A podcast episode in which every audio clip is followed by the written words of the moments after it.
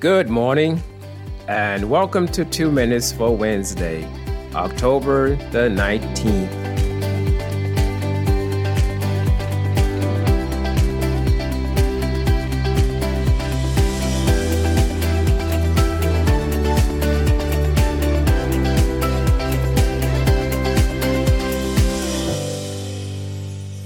Today, our reading will come from the New Testament book of Ephesians, chapter 2, verses 8 and 9, and it's from the New Living Translation.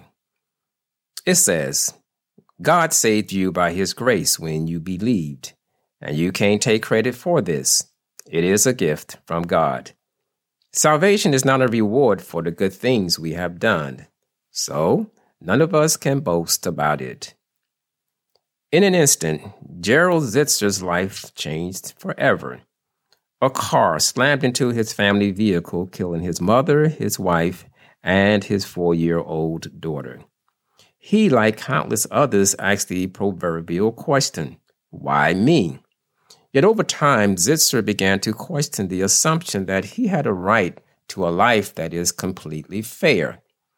Although he did not deserve their deaths, he also knew that he did not deserve their presence in his life either.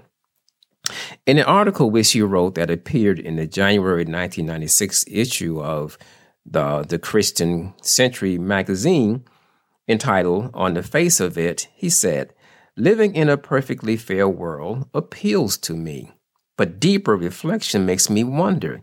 In such a world, I might never experience tragedy but neither would I experience grace. The problem of expecting to live in a perfectly fair world is that there is no grace in that world. For grace is grace only when it is undeserved. Unquote. The doctrine of grace dominates the Bible from beginning to end.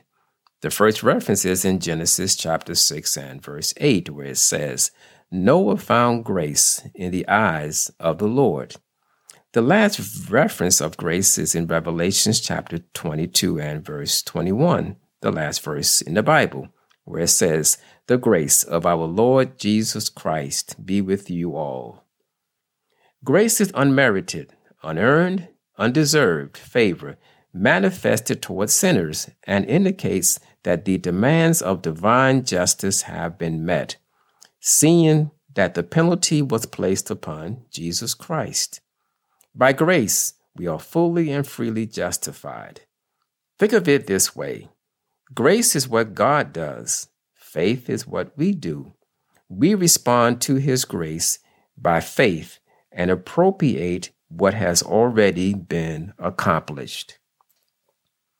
Grace is absolutely essential for a person to be saved.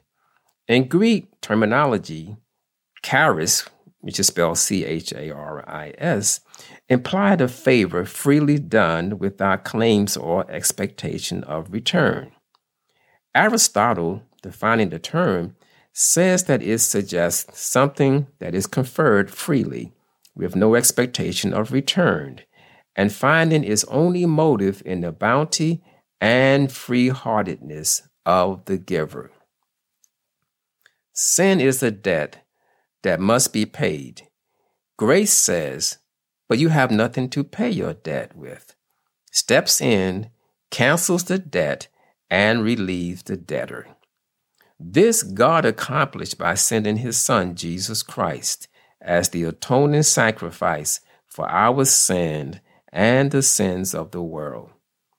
In 1 John chapter 2 and verse 2, he says, and he is the propitiation for our sins, and not for ours only, but also for the sins of the whole world. Propitiation comes from an Old English word, propitiate, which means to appease. Thus, propitiation expresses the idea that Jesus Christ died on the cross to pay the price for sin in our place which a holy God demanded. The apostle Paul said in 2 Corinthians chapter 5 and verse 21, again from the New Living Translation, for God made Christ, who never sinned, to be the orphan for our sins so that we could be made right with God through Christ. Grace is God's masterpiece, designed by God in Christ Jesus before the foundation of the world.